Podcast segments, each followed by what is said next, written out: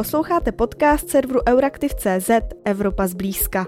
Tentokrát o Polsku, které má za sebou parlamentní volby. Mé jméno je Kateřina Zichová, jsem redaktorkou Euraktivu a na polský povolební vývoj se budu ptát výkonného ředitele Asociace pro mezinárodní otázky a předsedy programové rady Českopolského fóra Víta Dostála. Dobrý den. Dobrý den.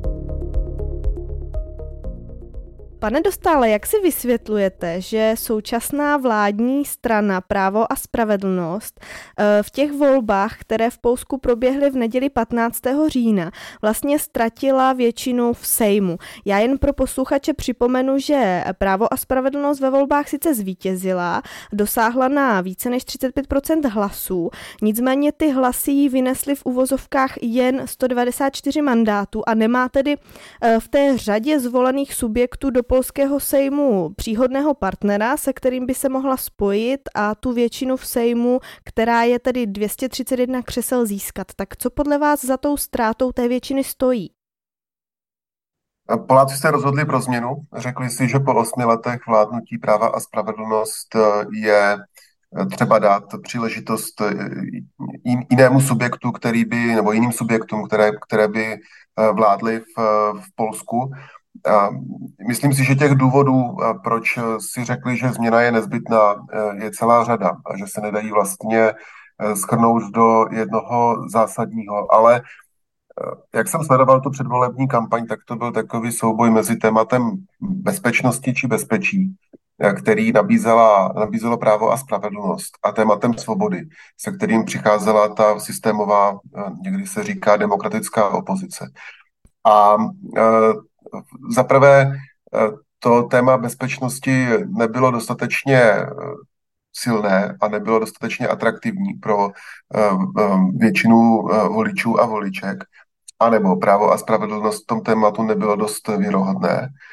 A naopak to téma svobody se ukázalo být urgentnější, zásadnější pro Poláky a Polky, než to, co nabízela právo a spravedlnost. Mm, uh, já jsem zaznamenala, že vysoko mezi těmi tématy, které právě ovlivnily rozhodnutí voličů, tak byl i právní stát. Eh, my víme, že vláda eh, práva není v Polsku dlouhodobě v kondici a Polsko je kvůli tomu ve sporu s Evropskou uní.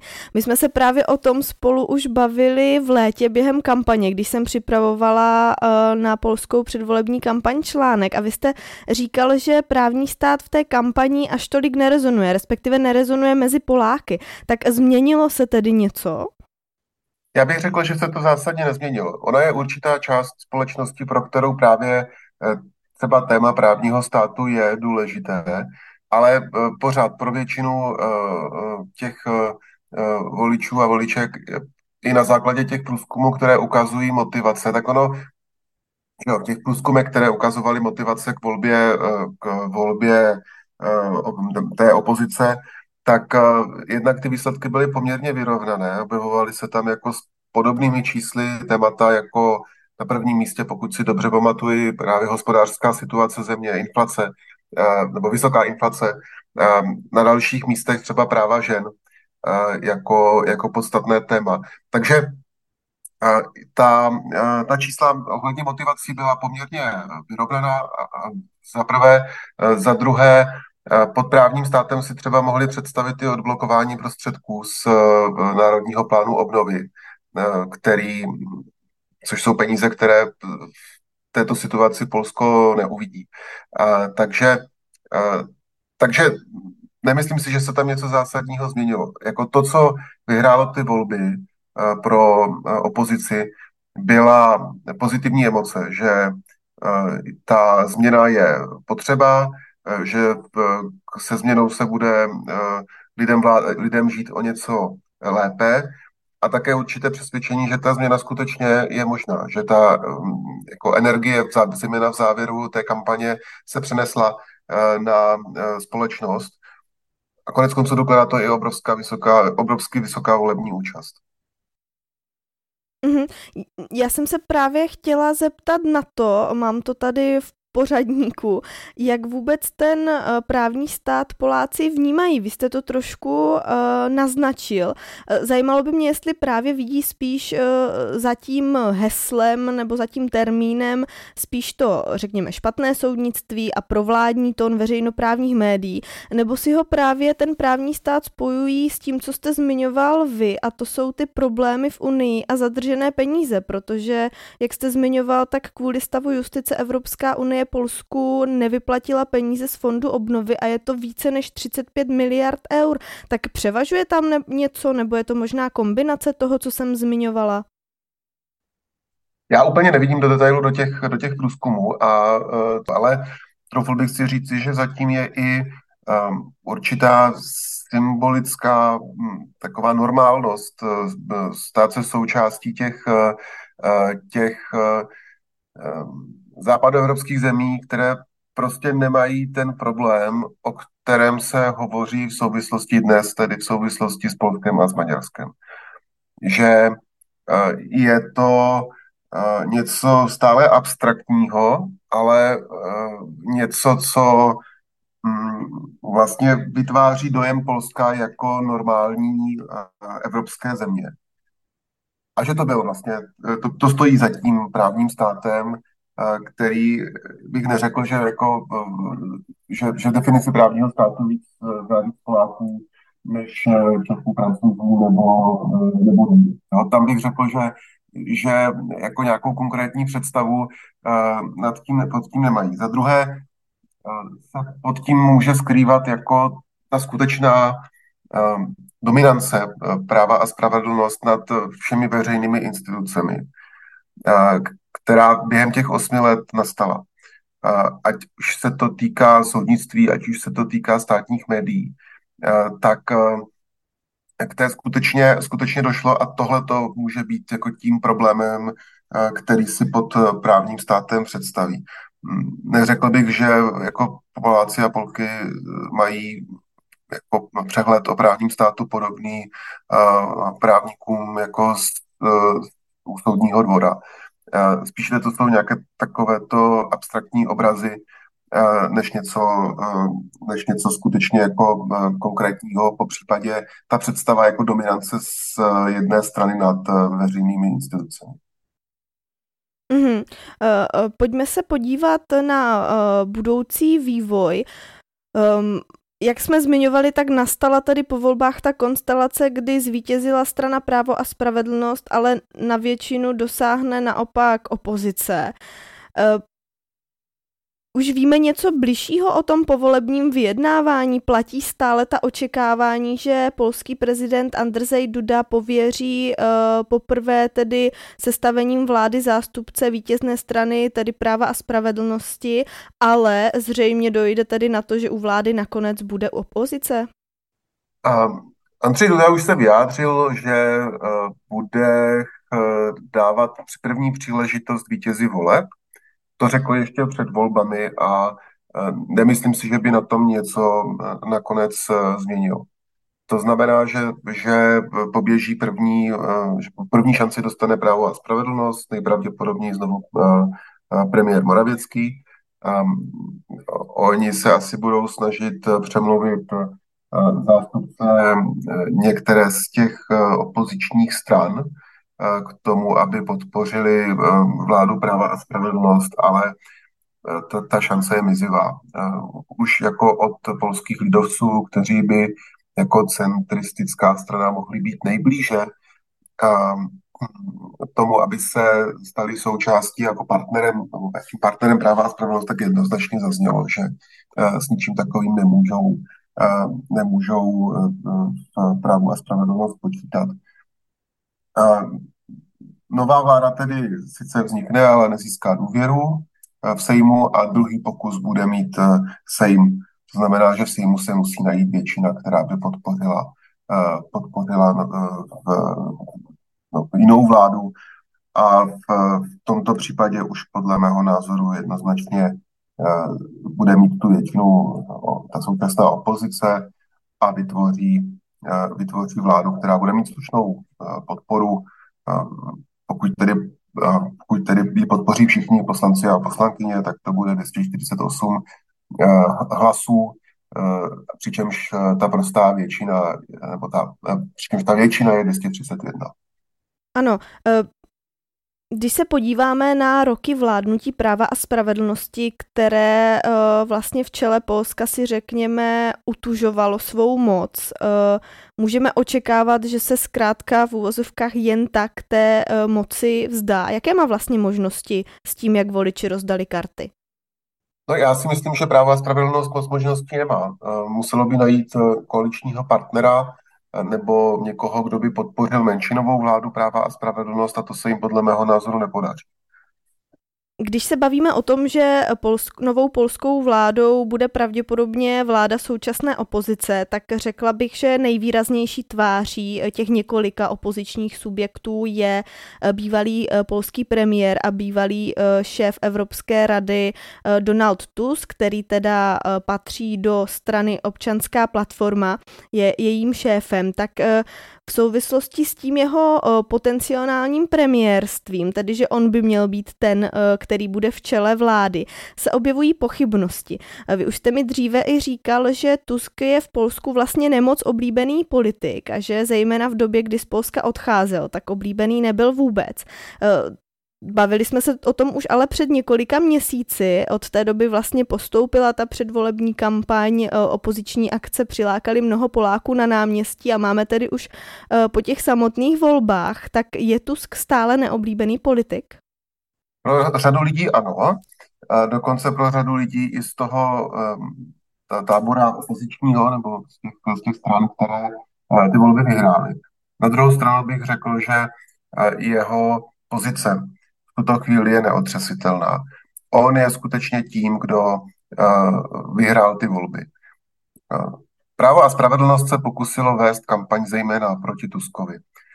Pokusilo se ho vyobrazit jako zrádce národa, kvůli různým, eh, eh, kvůli různým aférám a pseudoaférám.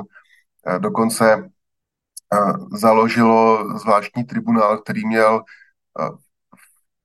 prakticky zkoumat jeho zradu na národu. Ovšem toto Tusk dokázal skvěle využít. Za prvé už v červnu zorganizoval pochod, který byl cílený jako na vlastně ochranu demokracie, ale uh, symbolicky to byl, to byl pochod, který právě měl za cíl uh, bránit Tuska proti tomu novému účelovému zákonu a té účelové komisi. Tomu obrovským způsobem pomohlo, protože ten, ten, ten pochod 4.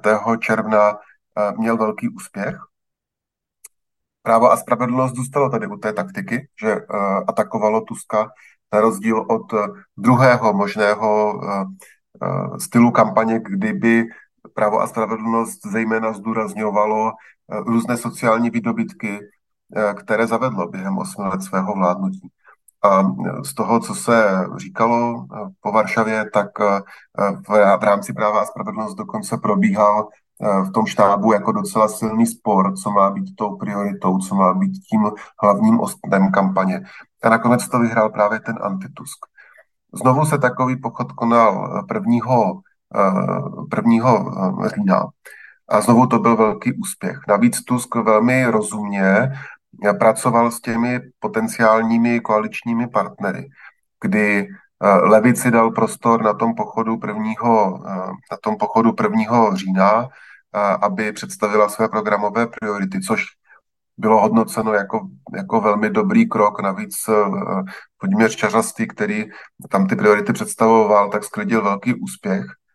Uh, třetí cesta se sice neúčastnila toho pochodu, nebo její lídři se neúčastnili toho pochodu, ale Tuské z pódia pozdravil, podpořil, hovořil o tom i při jiných příležitostech, že pokud jako lidé ho, něco v tom smyslu, že pokud ho lidé nemají rádi, tak hlavně ani jdou volbám a volí třeba třetí cestu.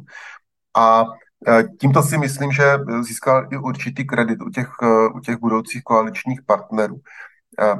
On je vlastně, je to velmi zajímavý příběh Tuskův, jo? i z, z toho evropského rozměru. Jo? Člověk, který se vrátí z pozice předsedy Evropské rady do domácí politiky, kde nemá moc dobrou pozici, není tedy oblíbený, ale vytáhnul ty preference občanské koalice z velmi špatných čísel, vlastně ze třetího místa na to stabilní druhé místo.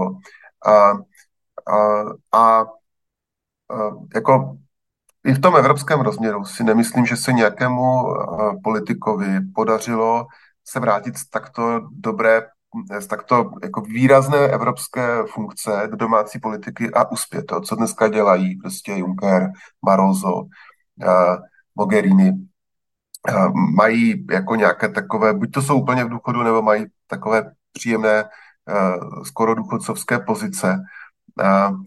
Možná Prody byl takovým jako případem, který se ještě vrátil do domácí politiky, ale tomu dává obrovský kredit Mm, uvidíme, jak to dopadne ještě s Francem Timmermansem, který odešel z postu místo předsedy Evropské eh, komise, výkonného místo předsedy Evropské komise zpět do domácí politiky. Eh, zpátky ale k Tuskovi. Eh, je pravděpodobné tedy, že on bude tím mm, premiérem? Říkal jste, že jeho pozice je neotřisitelná?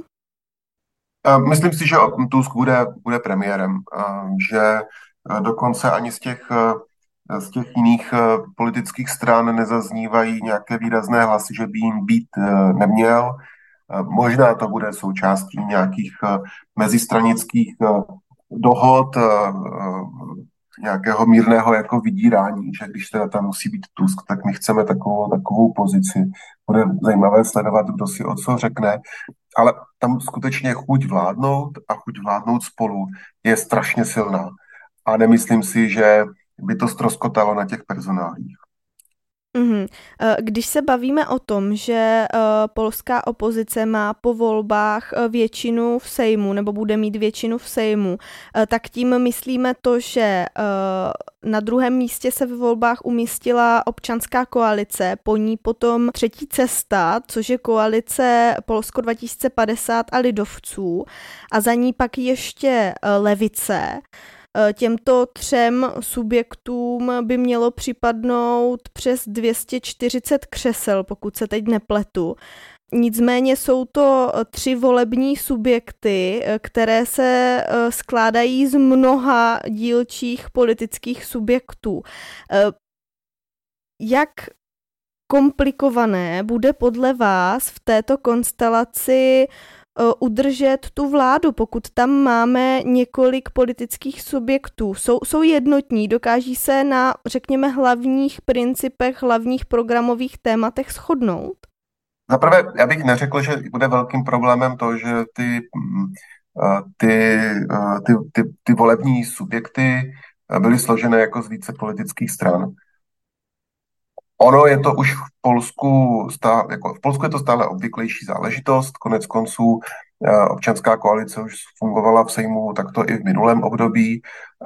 Stejně tak levice. Eh, trošku novým fenoménem je v tomto ta volební koalice Třetí cesta, která združuje eh, jako novou dynamickou politickou stranu Polsko 2050, toho neúspěšného prezidentského kandidáta Šimona Holovně a velmi tradiční stranu orientovanou zejména na venkov, polskou lidovou stranu. Pokud to někde bude skřípat, tak si myslím, že mezi těmito dvěma subjekty, byť zase na druhou stranu ten jejich úspěch, úspěch až překvapivý. No se vedli debaty o tom, jestli vůbec překročí ten 8% práh, protože oni eh, kandidovali jako skutečná koalice, čili museli překročit 8, 8%, tak jestli to vůbec překročí a nakonec ten jejich výsledek je jako výborný, nějakých, myslím, 14, 14% to nějak bylo. Takže eh, to trošku zavazuje. Jo? Ono, ještě uvidíme, jak se budou potom skládat ty kandidátky pro volby třeba do Evropského parlamentu, eh, což bude zanedlouho a jestli tyhle ty koalice všechny vydrží a u levice si myslím, že to vůbec nebude eh, zásadní problém. Tam i dochází k určité eh, generační výměně, kdy takoví ti eh, představitelé té postkomunistické levice 90. let postupně odcházejí a taky byli odkroužkováni jako pryč se sejmu a zároveň ten výsledek levice byl dost slabší než před čtyřmi lety, takže oni jsou takovými Oni jsou takovými polskými piráty. Oni, oni, oni vlastně sice budou součástí vlády, sice, sice porazili to deklarované zlo, ale, eh, ale budou, budou oslabení.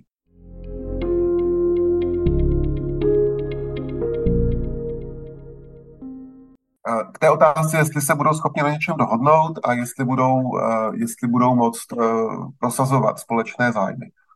Tady si myslím, že je potřeba zase odlišit dvě věci. Za prvé, čištění toho veřejného prostoru po právu a spravedlnost, kde ta schoda bude jednoznačná. Oni se budou snažit prostě zbavit se jednak té pisovské nomenklatury, která je nalezla do veřejných institucí, budou se snažit změnit polskou státní televizi. Tohle to jsou kroky, ke kterým, na kterých se asi dohodnou. A komplikovanější to bude u těch témat, řekněme, hodnotových. Uvědomme si, že byť jako to, co asi hodně rezonuje v České republice, tak jsou například práva žen a téma zpřísnění zákona o interrupcích, ke kterému došlo před třemi roky a které z mého pohledu přispělo k tomu, že právo a spravedlnost prohrálo ty volby, protože tehdy v průzkumech v preferencích přišli o, o jakých 6-7% hlasů a už se k ním nikdy nevrátili. No, zase zpátky na ty původní čísla. Ale a, a tak to, nebo například registrované partnerství. Tak tam si myslím, že ta dohoda bude o něco komplikovanější, protože ten polský sim je stále docela konzervativní. Levice, jak jsem říkal, nezískala nějaké obrovské množství hlasů. Třetí cesta je stále poměrně konzervativní politickou, politickým uskupením. A představitelé polských lidovců už se vyjádřili, že tady tyhle ty otázky by neměly být ani součástí koaliční dohody, že se o nich potom bude, může nějakým způsobem jednat, ale že do koaliční dohody vlastně nepatří, protože se na nich neschodnou. Velmi zajímavá bude situace v, v rámci občanské koalice, která bude muset učinit nějaké rozhodnutí, zda půjde s většinovým názorem společnosti, nebo si udrží ten svůj jako lehce konzervativní profil, který jako měla velmi silný, když vznikla někdy v tom roce 2001 a postupně od něho ustupovala. Byť ani v době, kdy vládnul, kdy vládnul Donald Tusk, tak nebyly navrženy a zavedeny, nebylo navržena a zavedena například registrované partnerství. Už v tom svém vlastním programu si občanská koalice dala za cíl liberalizaci toho zákona o interrupcích nebo registrované partnerství. Uvidíme, jestli se podaří přesvědčit koaliční partnery, že něco takového skutečně bude společně navrženo a, že, že dojde k prohlasování téhleté záležitosti sejmem. No ale pak do toho ještě vstupuje další hráč, a to prezident, který bude vlastně komplikovat tyhle záležitosti. Mm-hmm. Uh, na to bych navázala. Vy jste zmiňoval, že um, opozice se tedy shodne na tom, řekněme, čištění uh, veřejných institucí od uh, lidí dosazených uh, vládním právem a spravedlností. Uh, Evropa má vůči tomuto po polských volbách velké očekávání, že tedy nová vláda napraví ty škody napáchané na právním státě, na principech právního státu, ať už je to teda, uh, řekněme to, zlepšení veřejných institucí, eh, posílení nezávislosti justice, médií. Eh, vy stále zmiňoval, že to nebude jednoduché, protože prezident eh, Duda je taky hráčem na tom politickém poli a ten může nové legislativní úpravy nepodepsat a pokud by chtěli zvrátit jeho veto, tak potřebují třípětinovou většinu v Sejmu tu třípětinovou většinu ale opozice po těch volbách nemá, tak eh, můžou se ty změny, eh, co se týče právního státu, vlastně povést, alespoň v rámci toho vůbec celého volebního období? V rámci celého volebního období určitě. v tuto chvíli jsou, stávají o to důležitějšími prezidentské volby v roce 25, eh, kdy tedy ta nová vláda může získat v prezidentském úřadu konstruktivnějšího partnera, než jakým bude Andřej Duda. My zatím nevíme, eh, jakou cestou se rozhodne Andřej Duda vydat.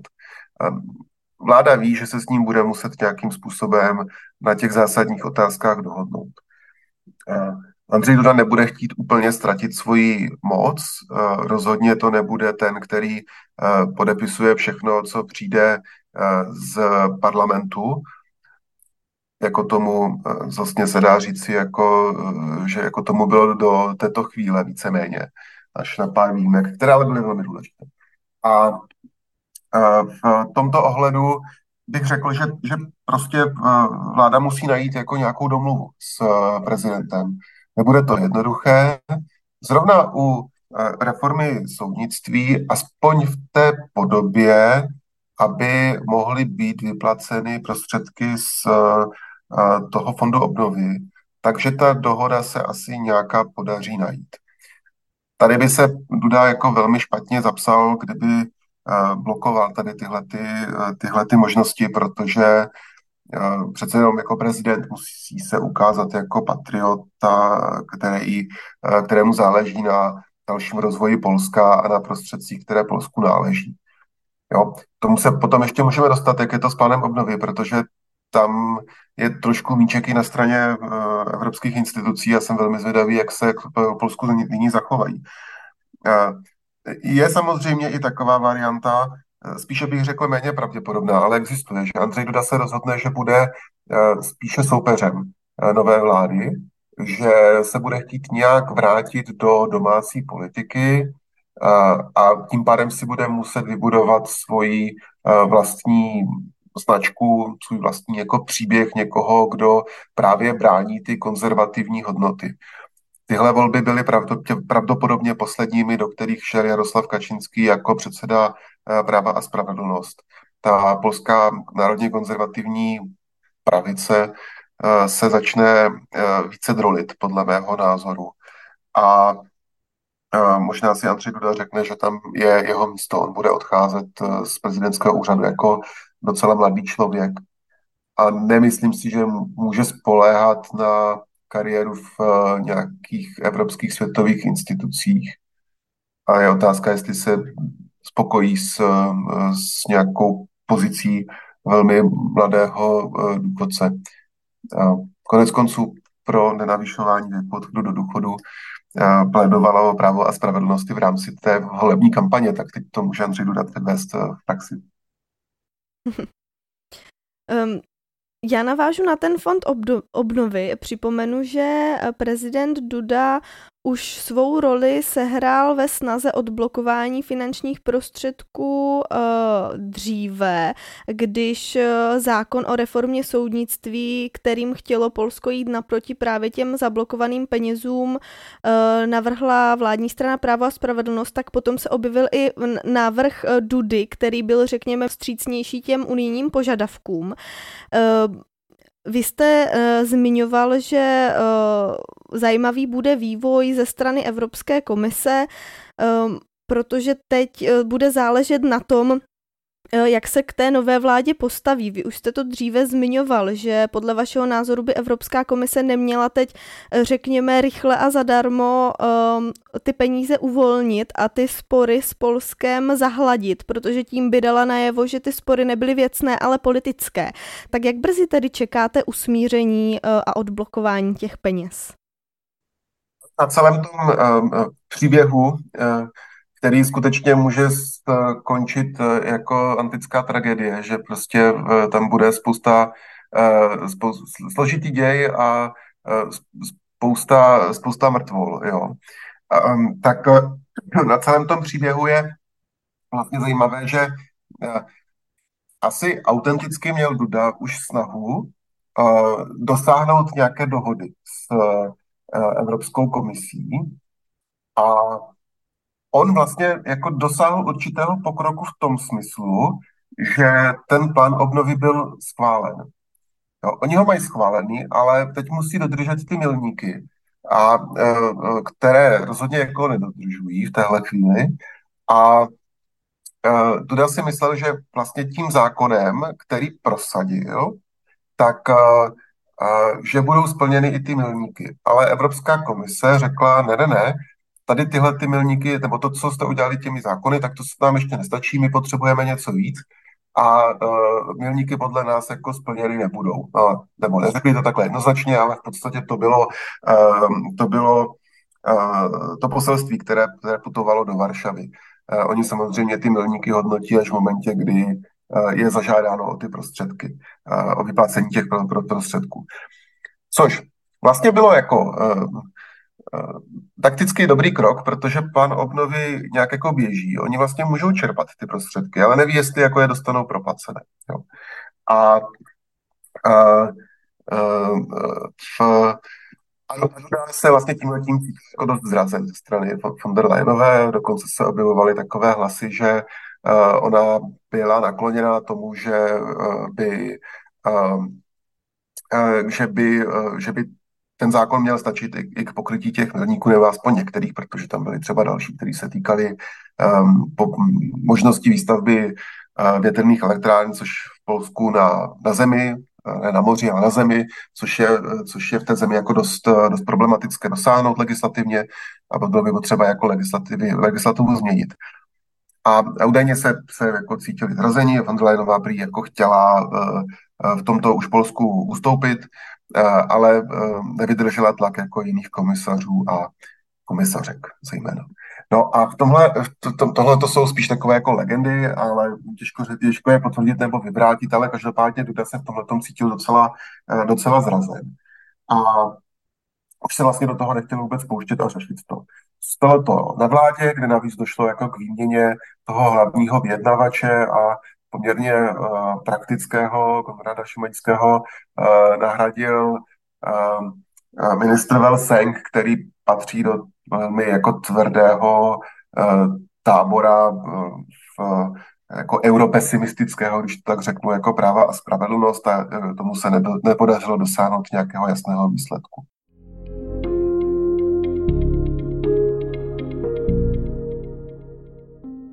A teď jsme v situaci, eh, kdy zároveň Donald Tusk řekl, že první den po vyhraných volbách pojede do Bruselu a odblokuje prostředky z fondu obnovy, což se teda jako zatím nestalo. A zároveň už komisař pro spravedlnost prohlásil, že, že Unie se bude dívat na, nebo sleduje jako ty výsledky voleb a ty, ty zájmy, ale že zejména jsou pro ně důležité ty praktické reformy.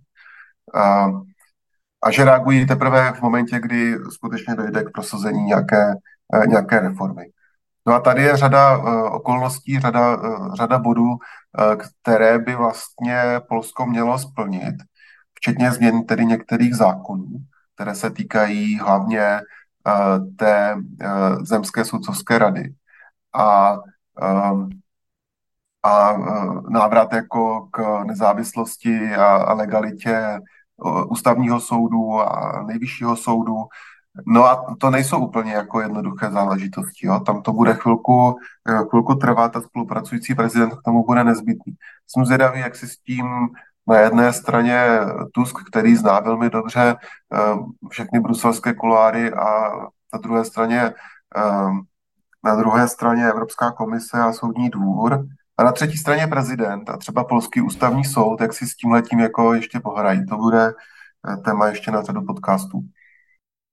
Mm-hmm. Uh, očekávání se v Evropě neobjevila ale jen ve vztahu zlepšování stavu právního státu, ale i uh, celkově k evropské politice po těch polských volbách a uh, roli Polska v Evropské unii s novou vládou, a to zejména ve spojitosti tedy s Tuskem jako premiérem. Uh, očekávání se vztahují třeba k nynější debatě o reformě Evropské unie, že by tam Polsko mohlo hrát nějakou klíčovější roli. Uh, může Tusk tady té klíčové roli, eh, která je mu teda odhadována, podle vás dostat? Co přinese to povolební Polsko do evropské politiky? Polsko bude určitě konstruktivnějším hráčem. A, a myslím si, že bude otevřené nějaké formě reform, nějaké reformě, že bude otevřené, eh, že bude určitě chtít, aby ta reforma nebyla reformou samou o sobě, ale aby eh, usnadnila další rozšiřování Evropské unie, Um, na druhou stranu, když sledujete um, politiky uh, z těch stran, které budou tvořit novou vládu, tak oni byli skutečně jako velmi koncentrovaní na domácí polské události.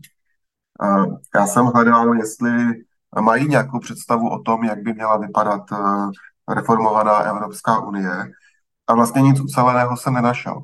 Tam ta diskuze, ale stejně jako v řadě člen, jiných členských států a, a bohužel zejména v střední a východní Evropě, tak ta diskuze je tam jako často na začátku bez Eh, nějaké konkrétní eh, představy o tom, jak by teda ta reforma měla vypadat, nebo jak eh, by bylo vhodné reagovat na, na ty návrhy, které zatím se objevily. Takže tam bude potřeba ještě vyčkat, přitom moc času není. Už, už prosincová Evropská rada se k tomu nějakým způsobem vyjadřovat a skutečně jako to bude nalinkované příští léto po volbách do Evropského parlamentu a s eh, programem nové Evropské komise. Ale to jsou zrovna věci, do kterých jako bude chtít Donald Tusk promlouvat. Jo.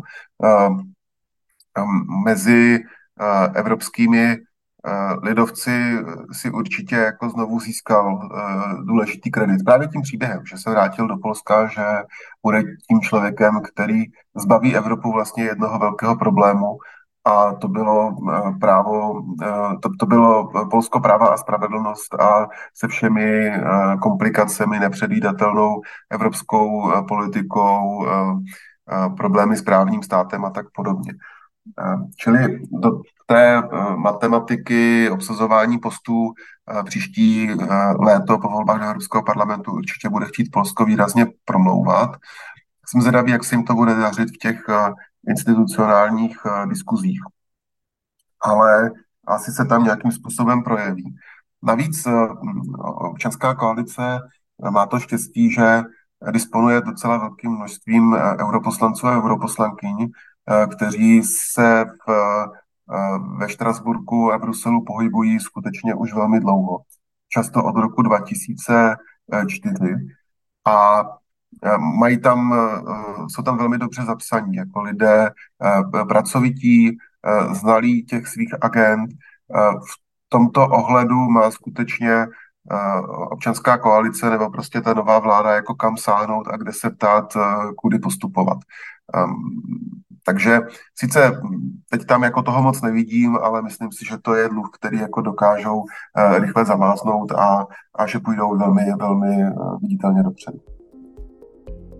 Hostem dnešní epizody byl Vít Dostál, výkonný ředitel Asociace pro mezinárodní otázky a předseda programové rady Českopolského fóra. Děkuji, že jste přijal pozvání do Evropy zblízka. Děkuji za pozvání. Z redakce se s vámi loučí Kateřina Zichová. Děkujeme, že nás posloucháte. Pokud se vám Evropa zblízka líbí, budeme rádi, když ji doporučíte dál.